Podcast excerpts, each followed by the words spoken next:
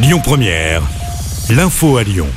Bonsoir à toutes et à tous. Dans l'actualité, hier à Villeurbanne, un homme de 25 ans a étranglé quatre personnes au hasard. Selon le progrès, l'homme se serait vu refuser l'accès à une station essence au Tonkin.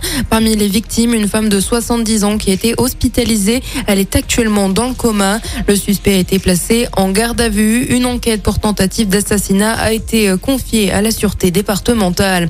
Ouverture d'un procès de trois jours aujourd'hui aux assises du Rhône, celui d'un automobiliste qui avait renversé un jeune homme de 22 ans en 2020. La victime marchait avec son cousin sur le trottoir du quai des Célestins lorsqu'une voiture l'avait mortellement percuté. Un acte qui serait volontaire. Le conducteur est jugé pour meurtre et tentative de meurtre.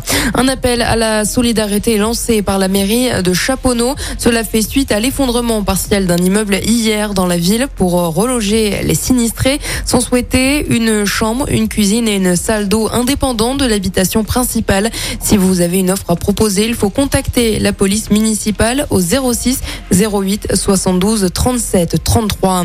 Les médecins généralistes manifestaient cet après-midi à Lyon. Le syndicat MG France rejoint la mobilisation des internes en médecine. Ces derniers protestent contre le passage en force d'une quatrième année obligatoire d'internat et l'incitation à l'installation en zone rurale. Les médecins demandent une revalorisation du métier avec plus de moyens. Le gouvernement, lui, souhaite lutter contre les déserts médicaux.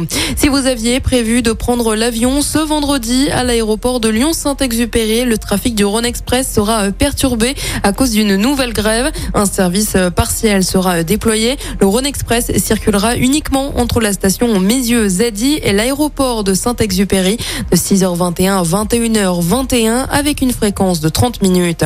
Il ne faut pas politiser le sport. Emmanuel Macron s'est exprimé trois jours avant le début de la Coupe du Monde de football au Qatar, alors que l'organisation de la Coupe du Monde fait débat, notamment sur la question des droits humains au Qatar. Pour le président de la République, ces questions-là, il faut se les poser quand on attribue l'événement. Plusieurs villes en France, dont Lyon, ont choisi de ne pas projeter les matchs sur écran géant. Et puis on termine avec un mot de sport et du basket. Ce soir, nouveau match d'Euroleague pour l'Asvel. Un déplacement sur le parquet de l'Étoile Rouge de Belgrade. Le coup d'envoi, c'est à 19h. Écoutez votre radio Lyon Première en direct sur l'application Lyon Première, lyonpremière.fr et bien sûr à Lyon sur 90.2 FM et en DAB+. Lyon